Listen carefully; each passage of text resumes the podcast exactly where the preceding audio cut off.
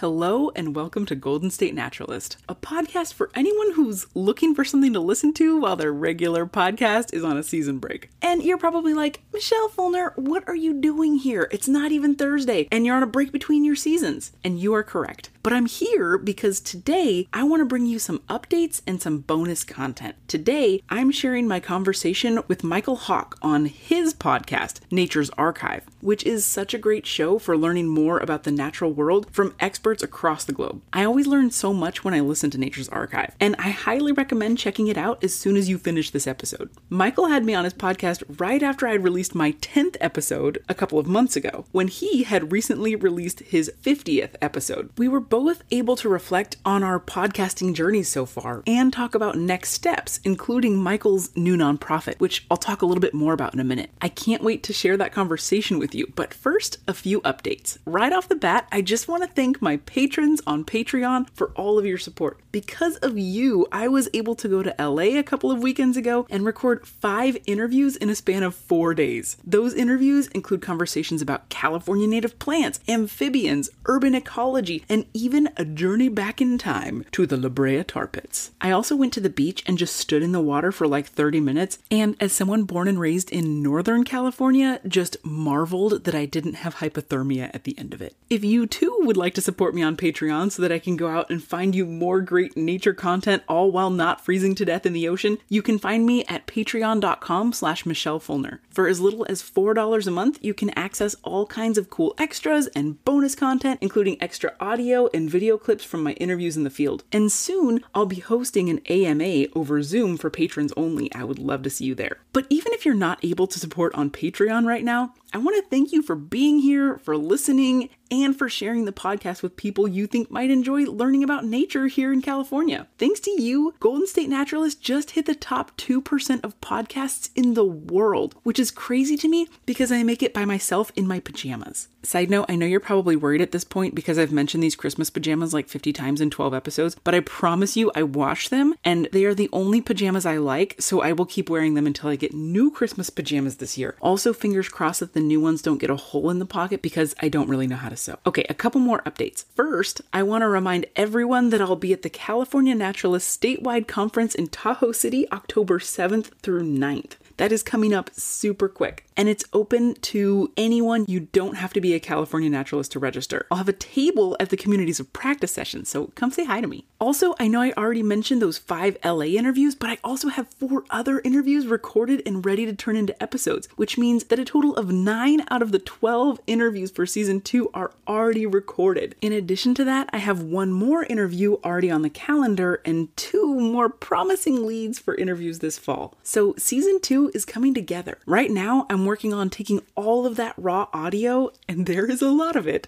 cleaning it up, and doing some additional research on each of the topics so I can start making episodes. Speaking of episodes, do you want to know what episode one of season two is going to be? I'm so excited about this one. I spent last week going over the audio for it, and I was present at the interview, and I am still learning more things just by listening to the audio again. Okay, are you ready? It's something that's on pretty much every Californian's mind right now fire ecology. So that's like the role of fire in the ecosystem. My goal is to start releasing episodes for season two at the beginning of October. So hopefully that fire ecology episode will be live on October 6th. I'm still going to be releasing episodes every other week in season two. I was hoping to be able to go weekly this season, but I'm not fast at writing, editing, or promoting on social media. So I'm going to keep focusing on quality over quantity and spending time with my family and just being realistic about my own limitations. If at some point I can make this my full time job, I would love to move to a weekly format. Okay, just a couple more things before we get to the episode. One is that if you want to see what outdoorsy things I'm up to, you can find me on social media at Golden State Naturalist on both Instagram and TikTok. My website is www.goldenstatenaturalist.com.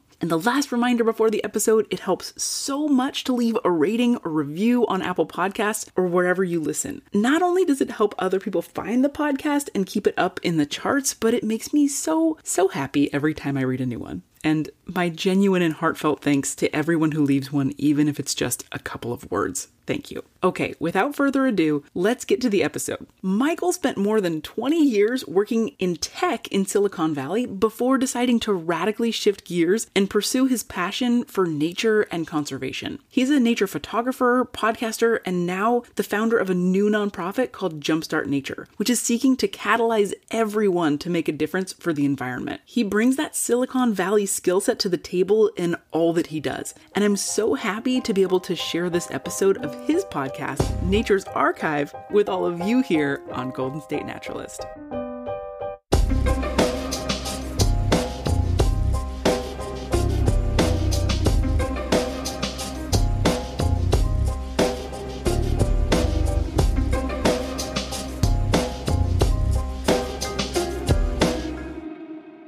Another day is here, and you're ready for it. What to wear? Check. Breakfast, lunch, and dinner? Check. Planning for what's next and how to save for it? That's where Bank of America can help.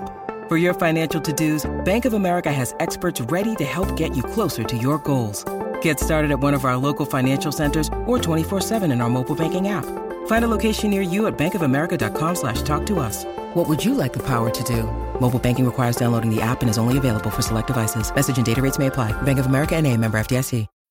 When you need mealtime inspiration, it's worth shopping Kroger, where you'll find over 30,000 mouthwatering choices that excite your inner foodie. And no matter what tasty choice you make, you'll enjoy our everyday low prices, plus extra ways to save, like digital coupons worth over $600 each week. You can also save up to $1 off per gallon at the pump with fuel points. More savings and more inspiring flavors make shopping Kroger worth it every time. Kroger, fresh for everyone. Fuel restrictions apply.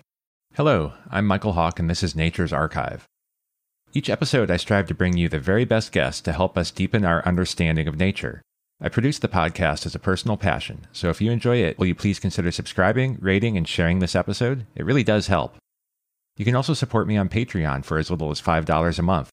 With that support, you can get extras, previews, access to ask questions of my guests, stickers, and more. Check out patreon.com slash nature's archive. Now on to the show. Today's episode is a bit unique. As I mentioned in my monthly newsletter a couple of months ago, I've been very impressed with a new podcast called Golden State Naturalist. I've had the pleasure of speaking with its creator, Michelle Fulner, a couple of different times, and thought it'd be fun to discuss her rapid success and expose more people to her work. One of my goals with Nature's Archive was to find inspiring people charting unique ways to help the environment, and Michelle certainly fits the bill. And at the same time, I'm at a moment of transition myself. I hit 50 episodes in two years of Nature's Archive just a couple months ago, and I'm working hard to get my new nonprofit, Jumpstart Nature, launched. I also wanted to share more about this journey with all of you. I hope this gives you insight into what makes me tick and what I have in the pipeline. So, Michelle and I agreed to interview each other about our podcast, some of the fun, surprising, and dreadful things we've encountered, and what's next in our plans and metaphorical journeys. If you haven't listened to Golden State Naturalist, Michelle gets into the field and does field recordings with experts to discuss unique parts of California's nature. She's covered geology, giant sequoias, beavers, oak trees, and much more. It's authentic, entertaining, and very educational. And the more traditional Nature's Archive episodes will start up again in two weeks. I have a great set of topics recorded or in the queue, ranging from forest management to raptors to slime molds and more. What fun! So, without additional delay, my discussion with Michelle Fulner. Michelle, thank you so much for joining me today. I'm really excited to talk about your new podcast. Yeah, thanks for having me. I'm super happy to be here. Yeah, and I say new podcast, but I think you just released your 10th episode, the Sequoia episode. Yeah, that was number 10. Super exciting. It's kind of weird how fast it's gone already. Yeah. And first of all, I'm talking about your podcast as, as if everybody knows what I'm talking about. So tell me about it. I'll reveal the name, Golden State Naturalist, but what's your mission? Why did you start it? I started it. It's funny. It, I was thinking about what's my mission for this podcast, and I was like, oh no, I'm supposed to have a mission. But I think that really it's a it's an exploration of curiosity and like encouraging a curious mindset. And so the inspiration for it was taking my California Naturalist certification. I did that at Effie Yeaw Nature Center here in Sacramento, and that's where I'm located. And as the program wound down, I had already done my capstone, I already done all that, and I started panicking. Oh no, I'm not gonna get to come to this class anymore. I'm not gonna get to learn all this stuff anymore. So I started actually looking for a podcast that was something similar, like a California based nature podcast and focusing on California and the bioregions, the ecology, the geology, all that kind of stuff. And I did find some podcasts, but they weren't quite exactly what I was looking for. And I just decided, I was like, you know what? I, I could try, like, I could make one. So that's just what I did. And it's just been a journey since then. That's awesome. It's the entrepreneur spirit. You're looking for something, it doesn't exist, so you make it yourself. I guess so. That was my first time experiencing that. Usually there's like too many things out there that I'm like, I'm overwhelmed. Yeah, California is such a great place to do something like this. I live in California too. I don't. I've some of the listeners probably think I have a California bias because of that, but you just look at the diversity here from deserts to 14,000 foot mountains, ponderosa pine down to coastal redwoods to coastal sagebrush. I don't know, I don't want to list all the bioregions, but there have been so many studies that talk about biodiversity and outside of the tropics, California is at the top of the list many times. So I think you have many more than 10 episodes ahead of you. Oh, yeah. I have this running list. It's like a Google Doc, and I'm constantly adding things to it. And it's just, I'm convinced that there are infinite possible California nature related topics, which is fine. You know, I'll never get to all of them, but they're all there. And if I find somebody who's a good guest on one of those topics, then I'll jump. Yeah, it's like nature itself. You can, all the relationships that exist between plants and animals, and the ecology essentially, the biogeography, the, you know, you start digging deeper into the DNA, like it just never ends. It's true. It's really true. It's amazing. You, the longer you look, the more the world opens up. Very inspiring. And so, actually, that's maybe a good lead in uh, to what was it about nature that inspired you in the first place? How did you connect with nature? You went to this California naturalist class. There's probably some connection prior to that, I assume. Yeah, for sure. So I just, it's funny. I think that I loved nature a lot as a kid. And when I was seven years old, my family moved out of our house because by long story, but my parents wanted to save up instead of renting, they wanted to save up for a down payment for a house. And so we moved into a 19 foot long camping trailer on my great grandfather's property, which was in the hills, the eastern hills of the Napa Valley. And he had 32 acres. And so my brother and I had to share a bed, and my parents were in the top bunk. And so it was a very tiny living space. And my poor mom tried to homeschool us. But my brother and I just pieced out like every morning and went outside and explored. My poor mom was like trying to wrangle us, right? And effectively, we didn't learn a lot academically that year, but we did do a lot of exploring outdoors and a lot of flipping over logs and catching bats with our bare hands. And we had terrariums with these poor animals, right? Like I feel really bad for them in retrospect, but it was a great opportunity to explore nature and get hands on and climb trees and find giant grinding stones that this property that we were on is actually native land. And it was like firsthand experience with that. And so that instilled a really deep love. But then I never really was great at science in school. I always felt like there was so much memorization, which I'm really bad at. I will forget things immediately as soon as I learn them and I could never see really the big picture a lot of times. I did have some really excellent, there were a couple of really good science classes that I had, which I'm forever grateful for. But in general, I never really connected with it. I really connected with English. And so I ended up pursuing that and becoming an English teacher. And I always had this feeling like I should do something with nature. I should do something outdoors or with animals or with the environment. But I never really found my way into that. So this has been a journey back, like maybe through those English skills, through the communication side. Maybe that's my way in to this world. Yeah, there's certainly a need for better communication in the environmental space. And I see you fulfilling that. So, what was it about this class that you took? How did you find out about it, or what turned you on to that idea? Honestly, I had no idea about the California Naturalist program at all. I just follow Effie Yeaw Nature Center on Instagram or Facebook or wherever it was that I was following them. And they posted something just because they're in the city that I live in and it's a place where I take my little tiny kids. At the time, I think when I first got interested, my kids were like under one year old. My baby was like less than a year old, and my older one was one and a half or two. And they posted about it on their social media. And I was like, oh my goodness, yeah, let's do this. Got signed up, went to the first class.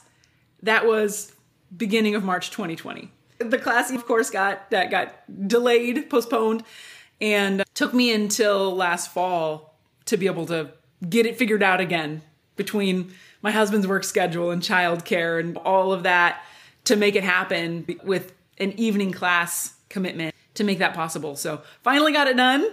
And that's how I connected with it. I think for people listening, we're talking about the California Naturalist Program, which is supported and sponsored by the university system.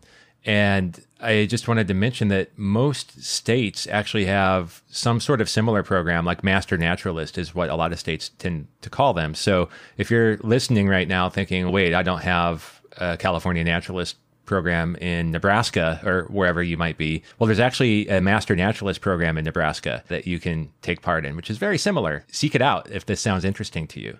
It's so great. It'll and I don't know too much about the ones outside of California, but I would imagine that in a similar way, they give you such a great sense of place in the environment surrounding you and how that was geologically formed and the flora and the fauna and ah, it's so cool. So you finally pandemic delayed, but finally were able to complete the program.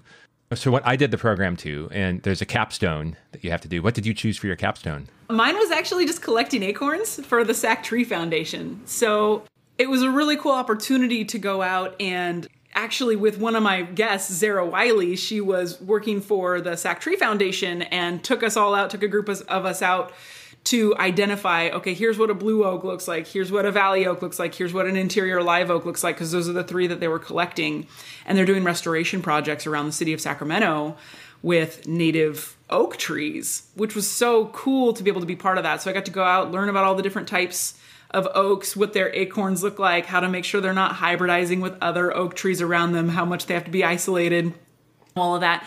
Collect acorns and then give them to Sac Tree. And so I, I mostly in my area collected Valley Oak acorns. For that. that is like super important foundational work in California because number one is as you said in your podcast episode, oak trees are so important keystone species for so many different animals.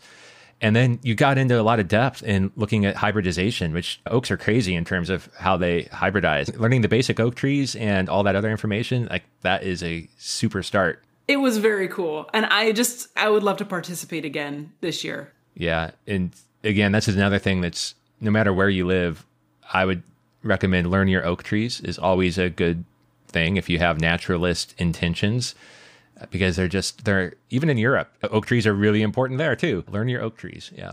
That makes sense. Okay, as we talked about your 10 episodes in to the podcast and you mentioned the oak podcast. You've had an entomologist. You've you've had a number of interesting guests already. Can you run through some of the highlights from the first 10 episodes just so listeners have a sense and maybe can go and listen for themselves? Sure yeah. It's been so fun. I think the very first episode was geology and specifically California geology. So, how did this state get to be here? That was the foundation, and I wanted to put that first because it sets the scene. Here's the bedrock, the literal bedrock, and what goes on top of that. And Nate Manley's fantastic communicator, fantastic geologist, taught at community college, which shows you he knows how to communicate this stuff I'm a huge, I've mentioned before, I love community colleges. So I'm like, yes, Nate, community college teacher. So he went through all that, talked about the San Andreas Fault as well, and a little bit about plate tectonics, and gave this really great overview of how California got to be here. So that's the first one. And then I went into salmon just because I knew somebody from the naturalist program who was just fantastic and just had this gravity to him where people want to listen to him. So we talked about salmon, keystone species. There's actually two episodes on that. After that, oh my goodness. One of the ones that I really had a lot of fun doing was vernal pools. Vernal pools are amazing. I, and I had no idea about them. This was like brand new to me.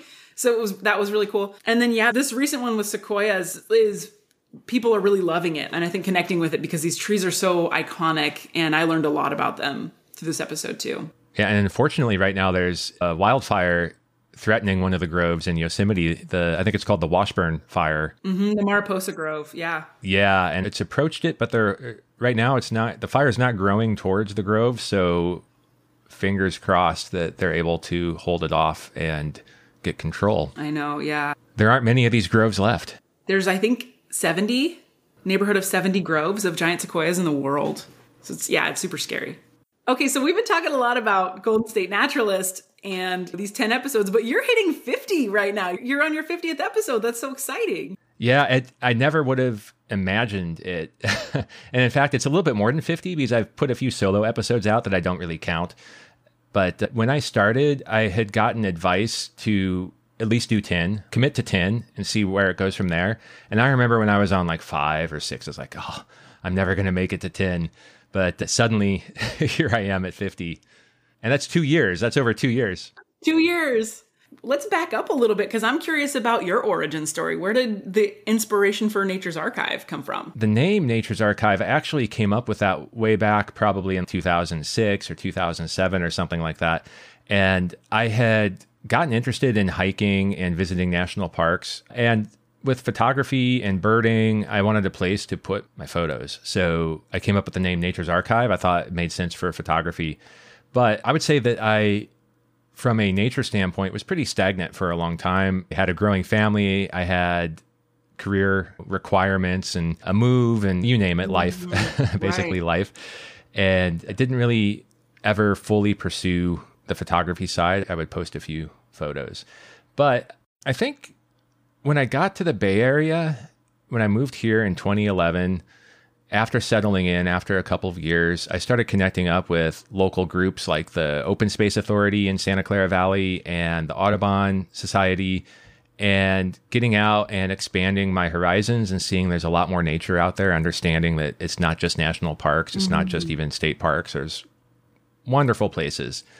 And I think probably about five years ago, I realized that I wasn't getting as much fulfillment from my tech job. I'm a I say this in present tense, but that's actually no longer true. I was a middle manager at Google, managing an international team of engineers and developing new data products. And I really enjoyed working with the people and the systematics challenges of that job, but I wasn't really just getting the deep fulfillment. And about hmm. five years ago, I decided I'm going to somehow figure out how to make nature conservation a full time gig. Part of that was creating the podcast, but I didn't get there right away. So, what have been some of your goals for the podcast? So, when I started the podcast, it was part of this bigger picture thing. Like I said, I had a kind of a five years will be my deadline, essentially. Now I need to make a plan to make that happen. So, I started taking some classes. And actually, that's how I got my California Naturalist certification. Mm. Local community college was offering a field ecology class and it fulfilled the requirements for Cal Naturalist as well. So I did that like in 2018. Uh, I was starting to get into podcasts really heavily at that point, and some point shortly after, I was like, you know what? I am coming from a totally different industry. How can I actually make a career out of nature conservation without going back and getting a graduate degree? And I, I just I love to learn, but not that much. Um, expensive too. Yeah, expensive in time and money. Yes, exactly. So I thought the podcast would be a great way to do it. And while I'm very introverted, but I like having deep one on one discussions, I love sharing knowledge, I love learning. So I thought it was a perfect way to start to meet more people and learn a little bit more and at least make progress towards that goal. I didn't know where it would end, but it's, it's a step in the right direction. So that's how Nature's Archive podcast came to be. That's so cool. I love that. And then, so as you've gone along and coming from a tech world, coming from Google, how did you start to find guests in the natural, the ecological sphere? Well, that was actually very challenging because, like you, I had come up with this idea like in late 2019. So I spent a couple months planning out how I was going to approach it. And I went to a presentation for the SFBBO, San Francisco Bay Bird Observatory. They had a guest speaker, Dorian Anderson who famously did this cross country bicycle trip. It was a big year where he was raising money for birds using entirely bicycle power, going literally from Massachusetts down along the Gulf Coast and into the Rockies and over to California to wow. see as many birds as possible. Wow. It's, it's crazy. So he talked about his adventure at the SFBBO, and part of his story was just pursuing the dream, like doing this thing. He too left a comfortable, more of an academia sort of career to uh, to do this as a jumpstart.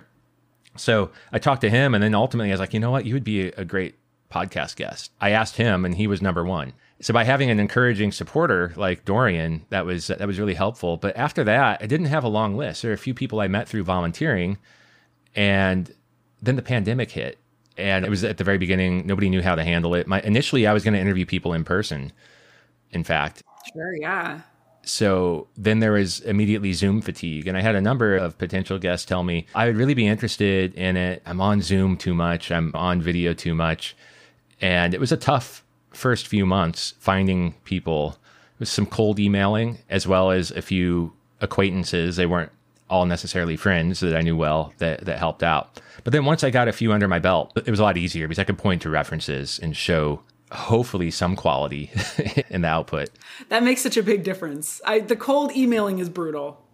Yeah, that yeah, really and is rough. And another big problem, that technically, is sp- spam. So I found I've had a number of people months later reply back to me, and they're like, "I was just looking through my spam folder, and I found this email from you."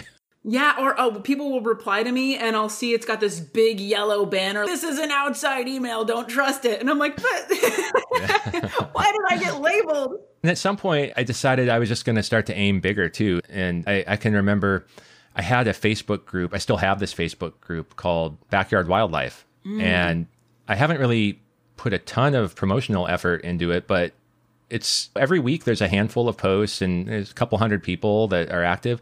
And this really cool guy, Griff Griffith, joined this group. And oh, yeah, yeah, you're nodding. So I, uh, he was posting really good stuff. So I looked into his profile and I saw that he had hosted what what was it called, Wild Jobs on Animal Planet, and is a state parks interpreter. So I reached out to him, and then from there, uh, Doug Tallamy, I cold emailed him, but he's so passionate about converting yards into habitat that he gladly accepted the offer. And, and after you get a few bigger names like that, then it just becomes much, much easier. Absolutely. It grants you a certain amount of legitimacy. I have David Attenborough on my list. Oh, you're no, going for the big fish. just kidding. Yeah, I'm not. yeah, I think let's I tried to jump ahead earlier, but I think maybe now we're ready to talk about what your next steps are. Yeah. So I talked about having a five year plan and slowly I'm I love to think for good or bad. So I'm always thinking about like how do I make a strategy? How do I make this work? What skills do I have to offer that are different from what others are doing? And I spent a lot of time introspecting about my time at Google and what was a transferable set of skills that I could take mm-hmm. to this new endeavor ultimately, it's like, okay, I'm a strategic thinker. I stick to things. I love to learn.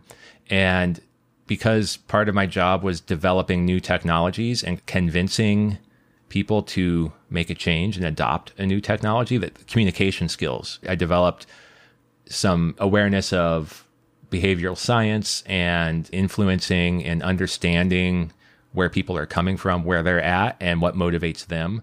I literally put together a Venn diagram of these things and tried to assess, okay, what can I do? So I think that communication side combined with the tech skills are are what's unique. All of that put together, you know, it's like, okay, now what can I do with that? And I started reaching out to people and, and partly from the podcast. So now this is where everything converges. So I met some wonderful people through the podcast that have decades of experience working either on their own nonprofits or with other organizations and finding out like how do they work?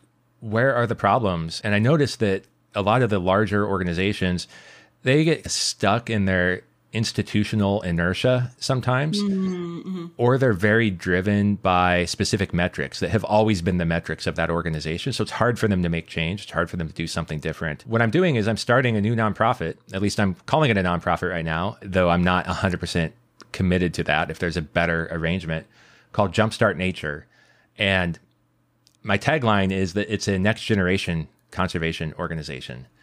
And I'm saying next generation because I'm really looking to combine some of the approaches that tech companies use to move more quickly, to leverage technology, and to manage risk.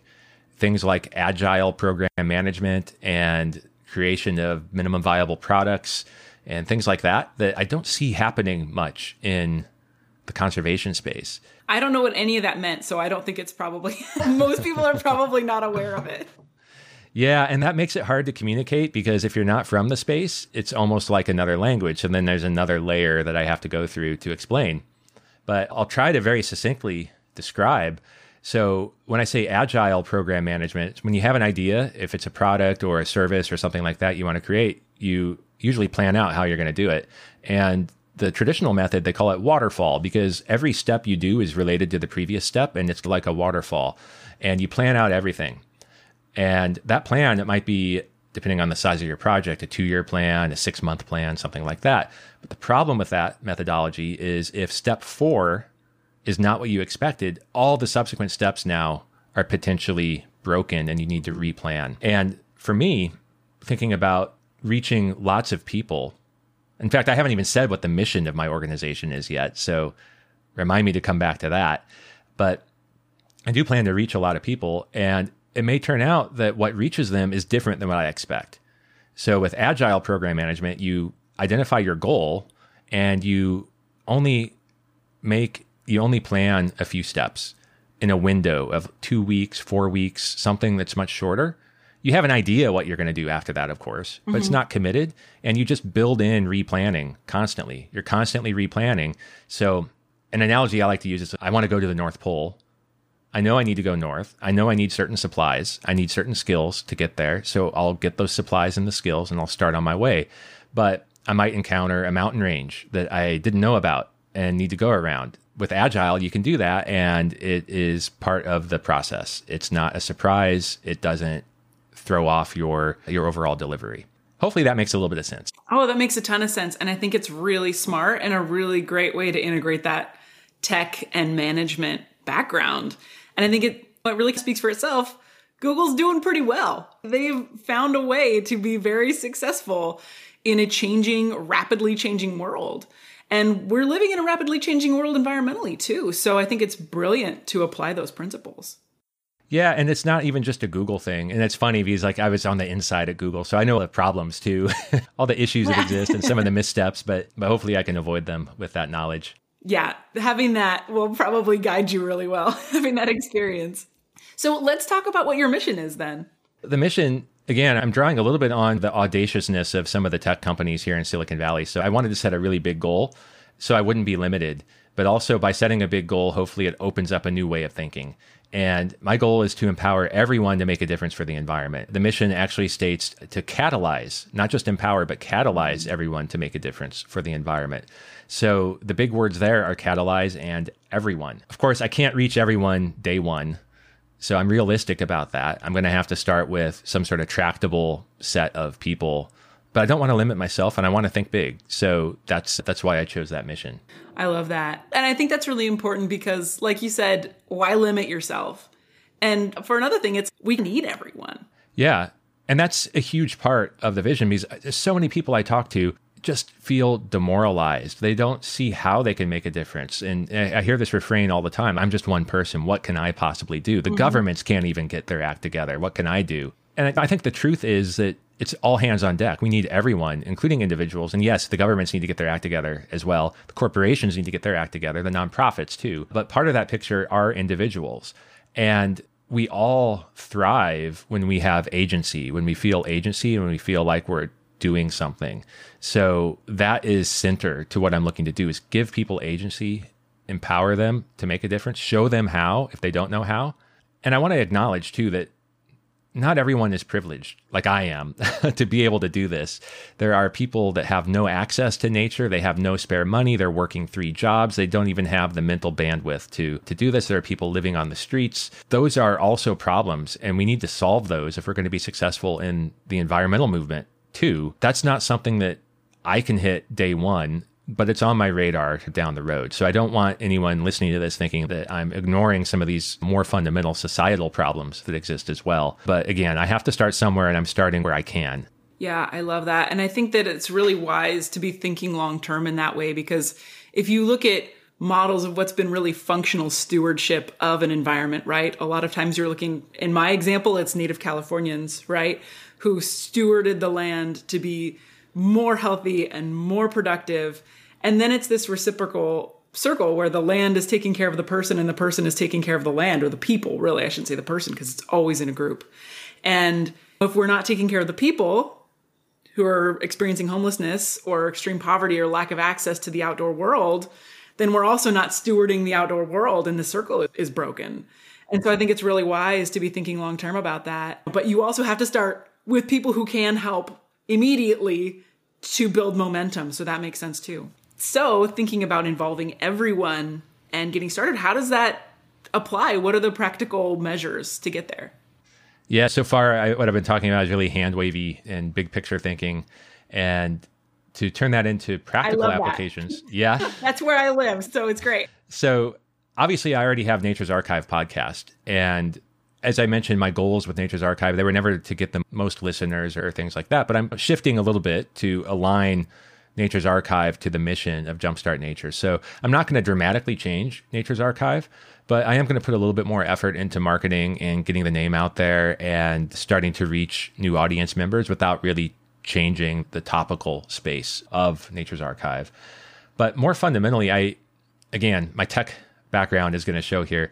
Okay, everyone with all of these different circumstances, there's this phrase of meeting people where they're at. People are at about as many places as there are people. like, so how do you even start with that? So, what we do in the tech world and in many other worlds, when you have a big complex problem, is you create a model to simplify the problem space. So I made this model that I call the environmental ladder of care. And it is a gross simplification, but it allows you to start thinking about different audiences, different sets of people through a common language, a common terminology. So the ladder starts with people who aren't even on the environmental ladder. And we were speaking about some difficult societal situations just prevent people from even really needing or caring about the environment. They can't. And then it goes all the way up to advocates at the top level. And we're all somewhere on that ladder. So I'm looking at what services can I provide that help people at different levels of the ladder and help them move up the ladder. And Nature's Archive is probably smack dab in the middle to higher part of that ladder. It's people already interested in nature to some degree, and I want to help inspire them to do more.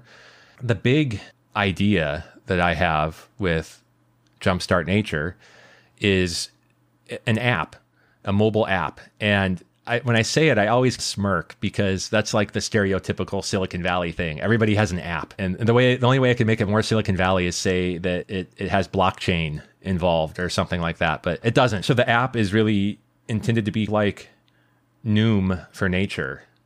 Uh, have you heard of Noom? It's ringing a bell, but I don't know what it is. If I'm totally honest, Noom is a weight loss app that leverages behavioral science. Oh, okay, okay, okay. It leverages behavior, behavioral science. It helps people form an identity that is productive for them. It gives encouragement along the way. I'm grossly simplifying what Noom is. But what I see with the Jumpstart Nature app is something very similar where I can do like a lightweight onboarding of a user and find out what are they passionate about like why did they come to the app in the first place what are they looking to achieve and then help them give them tractable steps that are measurable show the progress yeah. encouragement along the way, achievement, yeah. you know, like game, a little bit of gamification in there. And then as they accomplish their goals, always give them a next step, but with feedback. I want them to choose where they want to go so that the passion remains, but also show them some other ways, some other ideas to broaden horizons. So there's a bunch of potential partnerships that I could form with this model in terms of working with other nonprofits that may be specialized in certain areas where people want to help. And, and potentially it could be a tool for businesses that want their employees to do more good in the world, where so many companies want to show the metrics of what their staff are doing to help the environment these days. And it could become sort of an app of choice for that use case as well. I love that too because I've I cannot tell you how many times, and this is especially a number of years ago before I did California Naturalist and all that. I can't tell you how many times I've gone online to be like, where can I volunteer? And then you get so overwhelmed by okay, but how do I sign up with these guys? But how do I know what they're looking for? And does my schedule work with them? And it's there, it's hard to find a centralized kind of location to do good in the world sometimes. It's so decentralized. And so if somebody else could do that work, that would make a huge difference, I think, because so many times I looked into doing something like that, I ended up giving up, honestly, and not following through and doing any volunteering because it was so hard to figure out like what I wanted to do, what the options were, when they were available, if my skills aligned. And I know that you're talking about more than just volunteer possibilities, but that potentially being an analogy for what the rest of your Jumpstart Nature might look like too. Oh, yeah, absolutely. I think that is well within the space. And parts of that would be part of our initial release, part of the minimum viable product that's one of those other terms where you try to figure out what are the basic things that people are going to want and launch with that. You don't want to build too much because inevitably mm-hmm. you're going to be wrong. As much as you think you know your audience, you're going to find out you're wrong. So, by starting with a minimum viable product and slowly adding things and seeing what the uptake and, and usage is, you can adjust. So, yeah, I want to help people who maybe get hung up like this was a big problem at Google. Googlers are they overthink. I'm, I'm, generalizing, but they tend to overthink. So you start talking about reducing plastic consumption, and they want to optimize it. What is the optimal way that I can do this? And sometimes that impedes progress. It's the perfect is the yes. enemy of the good. Helping people with simple things like that. Like I at least want to start to help pollinators or plant some native plants or reduce plastic or what these are all different journeys that that the app could help people progress along and then they could see not only their progress, mm-hmm. but the community at large. What has the community together done, which I think will be a very powerful metric to, to be able to show people. Right. That kind of reminds me of you mentioned Doug Tallamy earlier about getting on the map. His whole idea of being able to show, like, here's how many people have planted native plants in their yards across the country. And this is, here's our goal for how many we need to be able to make a difference for pollinators. And so that's really cool. Yeah. So I've been blabbing for a while now about my plans with Jumpstart Nature. So why don't we shift a little bit back to you and tell me a little bit about where you're looking to go with your podcast. This is your 50 episode reflection, so I don't mind. but I think that it was funny when you were talking about keeping those later decisions a little bit more open. I did that like by accident because I'm like, I don't really know where I want to go. I do know that I think there are a lot of people who care about the outdoors or have an affinity for the outdoors who maybe just don't know that much about it and would feel more connected to the environment around them if they knew a little bit more about it. And so I think that's one of my goals is just helping people when they go outside, whether it's into an oak woodland or a giant sequoia, mixed conifer forest, that they might be able to look around and feel more connected to that place because they understand something about it. And that's about as far as I've gotten. I would like to grow listeners so that I can connect more people with their environment around them. And in that process, I'm also connecting myself more because I'm learning a lot as I'm going through it. Beyond that, I don't know. I'm just seeing where it takes me at this point. I think you can keep doing what you are doing and accomplish a lot of those goals. So you're on a great trajectory. Hope I hope so.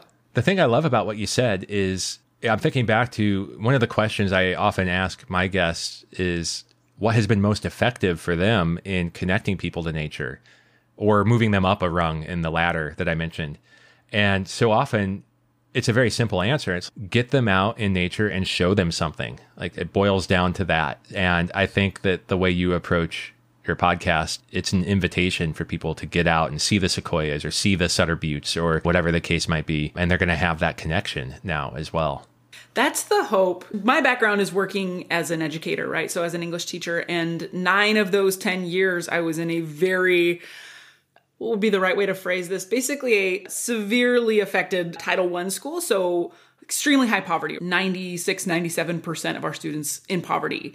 Highest number of students experiencing homelessness in my very large school district and we're not the largest school. And just seeing that working in that environment and just these kids are so bright and so engaged and just they're a light, right? The kids are a light, but they don't always have access to things and I did like a school garden for a little while. And there was so much Bermuda grass, honestly. To be honest, we never made a lot of progress, right? It was like mostly ripping out Bermuda grass like just trying to find a little spot to plant something. But even in that outdoor space, seeing kids connect with being outside and getting their hands dirty, and a lot of times it was their first time ever doing that. And it's really world opening. And I think that I, that has been really a big inspiration for me is how can, well, you said, right? Like, how can you connect everyone to an outdoor experience, an outdoor space? And so that's why I'm really applauding. There are all these cool organizations right now. I've heard of some cool ones in LA that are, are like busing people, right?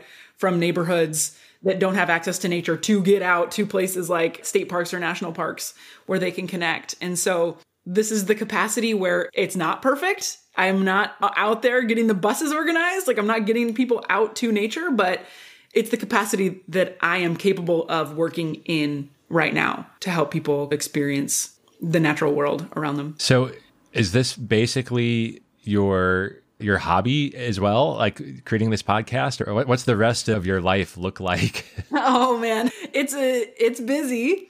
So i am transitioning right now actually so I'm going to be working with actually a very similar student population, but older because I'm going into adult ed starting next school year, which I'm really excited about. And that's going to hopefully allow me some flexibility to have afternoons available and Fridays available to work on the podcast and do interviews and things like that. I've got two little kids, a three year old and a four year old, and they're in preschool right now. That's why you don't hear them but one of them starting TK next year.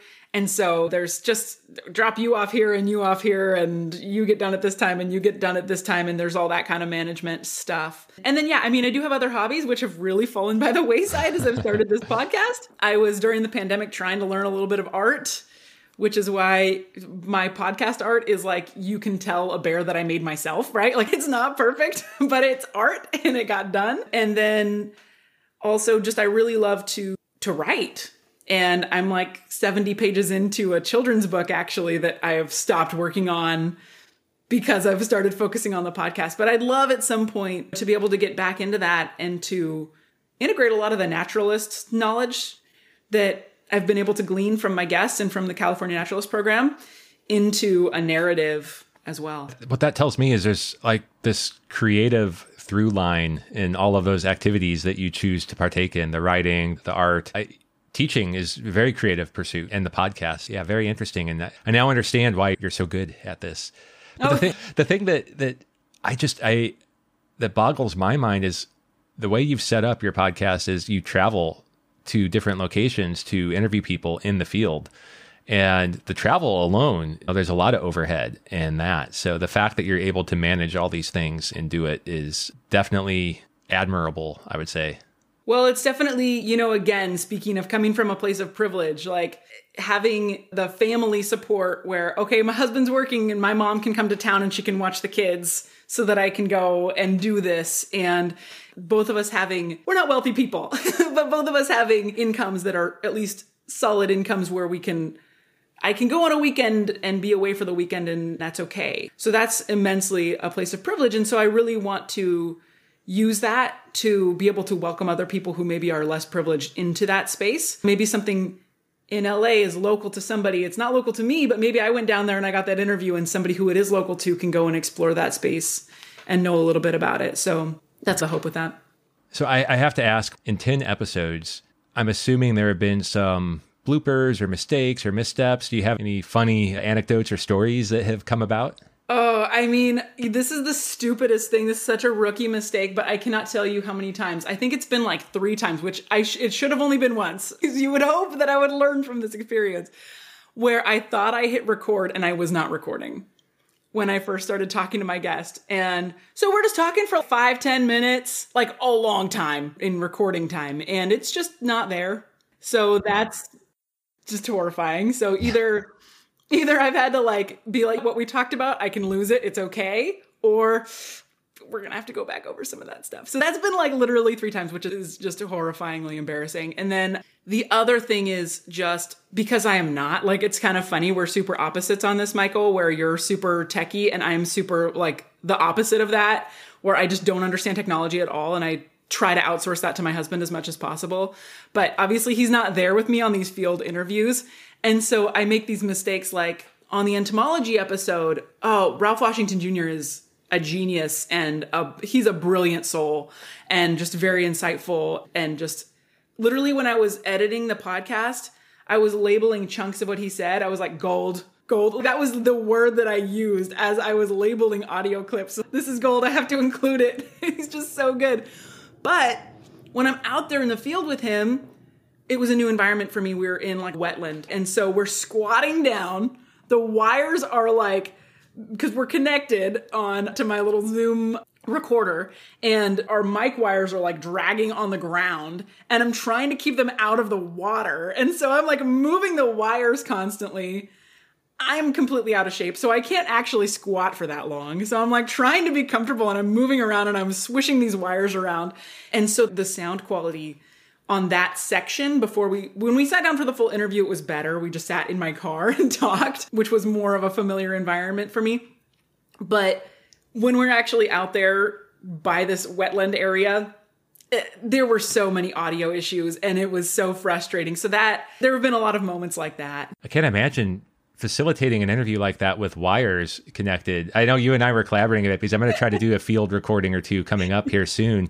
And and ultimately it's like oh, I'm going to take the hit and purchase wireless because I don't want to have to deal with that. yeah, usually it's fine. If you're like standing there next to a person what I normally do is okay, plug in, we'll record, we'll talk for a few minutes, we'll unplug, we'll walk to wherever we're going next and then we'll plug in again and then we'll talk again and it's fine. But I just didn't anticipate the complication of water, keeping those wires out of the water. And side note, a something I recommend to everybody is if you are an entomologist or want to be an entomologist, you will become the best squatter on the planet. Yes. so be aware of that before you get into it. Don't get into a squatting competition with an entomologist. Yeah. This is, this is something I learned firsthand. He didn't feel it at all. so I'm still very much at the beginning of my journey and you're farther along than me. So I would love to learn what lessons you have learned through podcasting as you've hit your 50th plus episode now. Yeah, there's so many, and most of them are little ones that are just like incremental and probably pretty boring to talk about.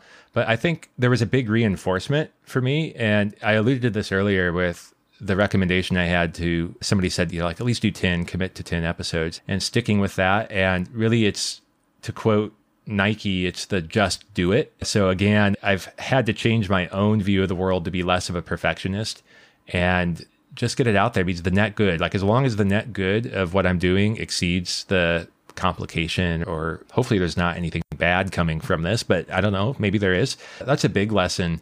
I think like on a practical side, constantly make embarrassing mistakes in writing up the show notes and everyone's like, "You're so detail oriented." That's one of the feedback I get. But then I'll misspell somebody's name or something that's like very obvious. I just shouldn't be doing.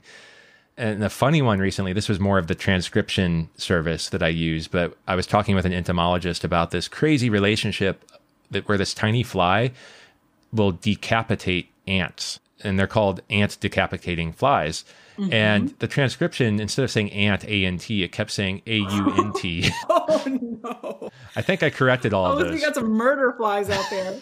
Oh, good job. Yeah, I don't want to scare. You, I don't know what horrors lie in my transcripts because I have not gone back to clean them up at all. I'm like, don't have time for it. There's the transcripts. Use them or lose them. There's probably some things lurking in there like that. I have no idea. Well, and actually, that reminds me of something that in the tech world, when you're thinking about systematics and complex systems, there's concept of like technical debt where you make a decision to do something, you know it's not the right long-term decision, you're doing it for short-term purposes, but now it's debt you're going to have to pay off at some point in the future and and come back to and fix I sometimes wonder if I'm accumulating some technical debt with my transcription because at some point I'm there are going to be all of these Latin names that the transcription just didn't get right. And I kind of budget a certain amount of time to do a best effort cleanup of the transcript, but it's mm-hmm. not perfect like you. And that's just so toilsome to do that. Yeah, I think I looked at my recent episode, which was shorter than a lot of my other episodes, 10 minutes shorter. Usually they're about an hour, maybe even a little bit more. This one was like 50 minutes, and I want to say it was like 90,000 words or something like that in the transcript. Ooh, it's a lot longer to go through those 90,000 words and clean that up than it is to listen to the episode or to experience that real time. So it's been bottom of the priority list, unfortunately. I would love to get to a point where I can hire a human to do that. Yeah, I agree. The great thing about machine learning and artificial intelligence is it it's constantly improving and sometimes you don't see mm-hmm. the improvement until like a year or two goes by and you look back at how it used to be. So, mm-hmm. I'm hopeful that some of those technologies continue to improve and it gets to be instead of 95% accurate, it gets to be like 99% accurate. That would be a great world. Great. Yeah. Yes, absolutely. That's the best we can expect of ourselves anyways, so that's pretty good. And so, we've talked about with jumpstart nature kind of where you want to go. But what about with nature's archive or with podcasting in general? Yeah I, I, mentioned that with nature's archive specifically i'm looking to improve it a little bit. I want to align what i do more to jumpstart nature. I'm probably going to increase the frequency of episode releases. Currently i'm bi-weekly but i might actually adopt more of a seasonal approach like you. So instead of getting 26 episodes a year, maybe I'll try to get more like 36 episodes into a year.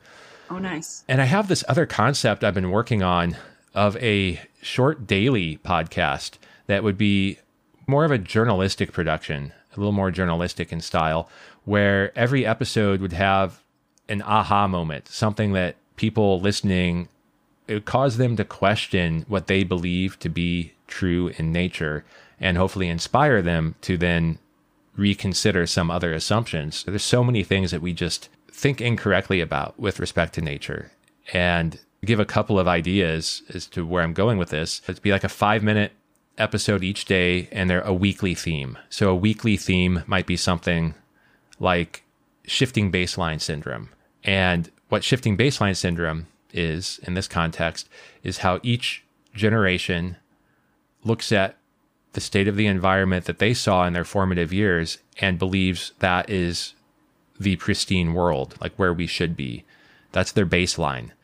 But with each subsequent generation, it's getting degraded severely. So we lose sight of this. So bringing to light some examples of like fisheries are a wonderful example. The types of fish that were plentiful and available to eat, or sport fish, or whatever the case might be, or just go about their daily life as part of the food web, no longer exist mm-hmm. and they're no longer available. And I think that forests are very similar. We have this vision of what a pristine forest looks like, but in actuality, a lot of the forests in the West are more like agricultural lands where timber feet of wood is actually how the forests are being managed, not biodiversity, not sustainability.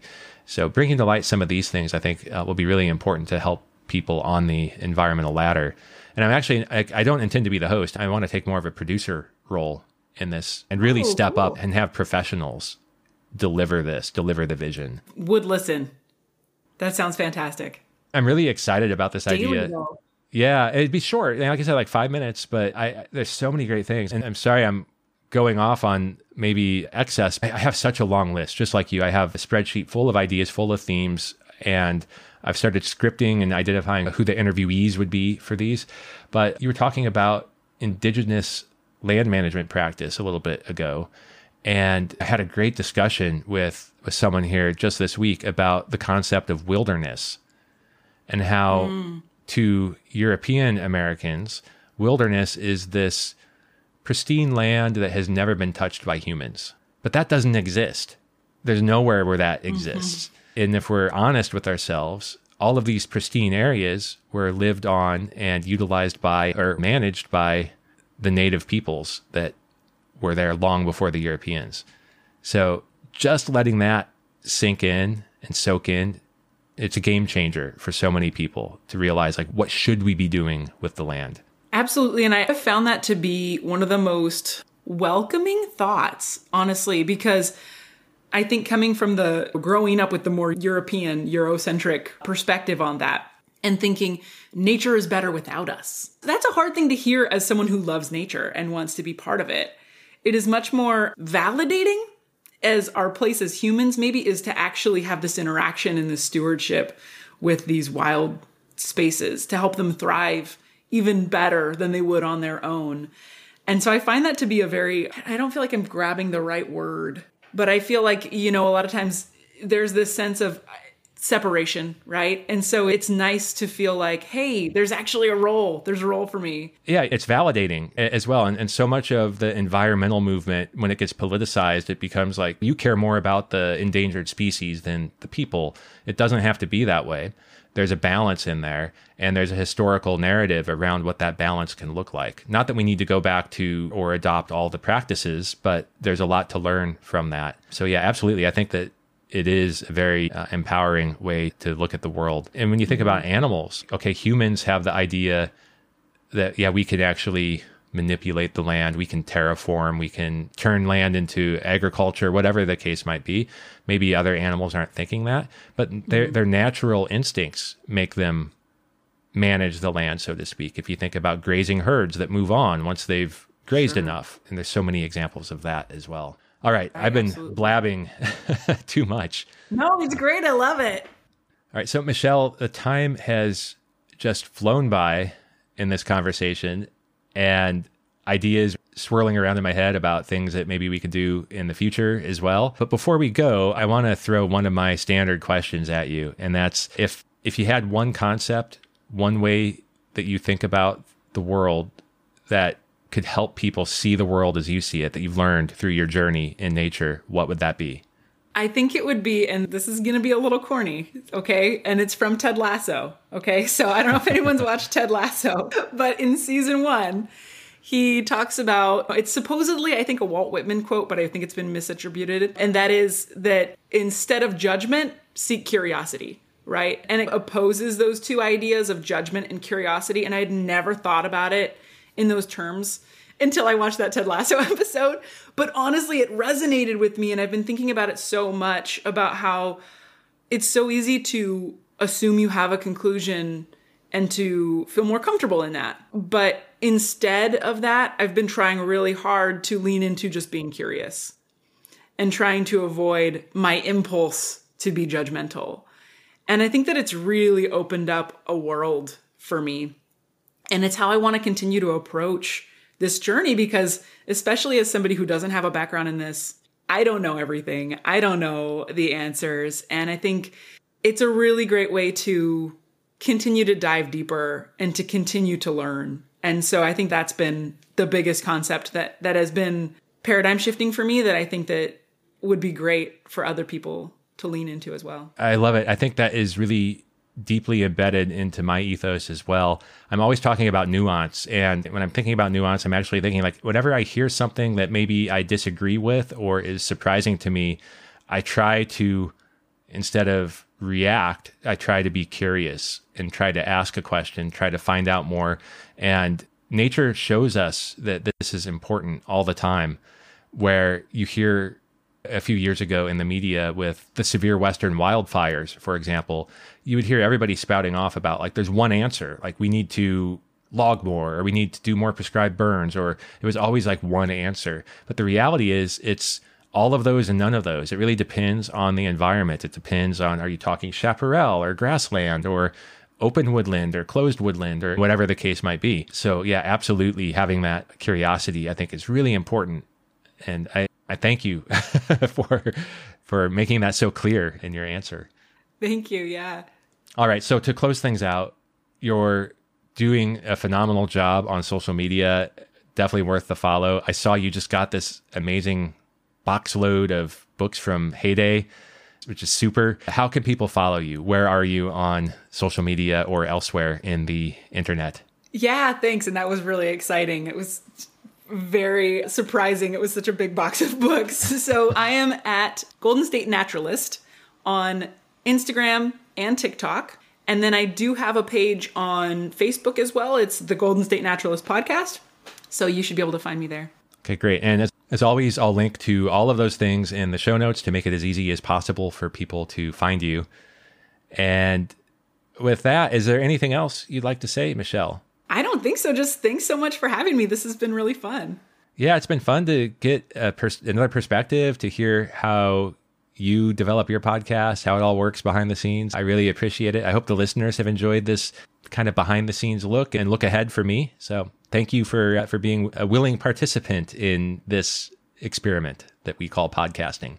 Absolutely. Thanks for having me. Hi, it's me again. Something interesting from my week is that I officially started my new job in adult education, which is really cool because I get to work with students who are going back and getting their diplomas, which I admire a lot. A lot. And also, I get to work from home and I really like being at home. Okay, that's all. I'll see you in October for another episode of Golden State Naturalist.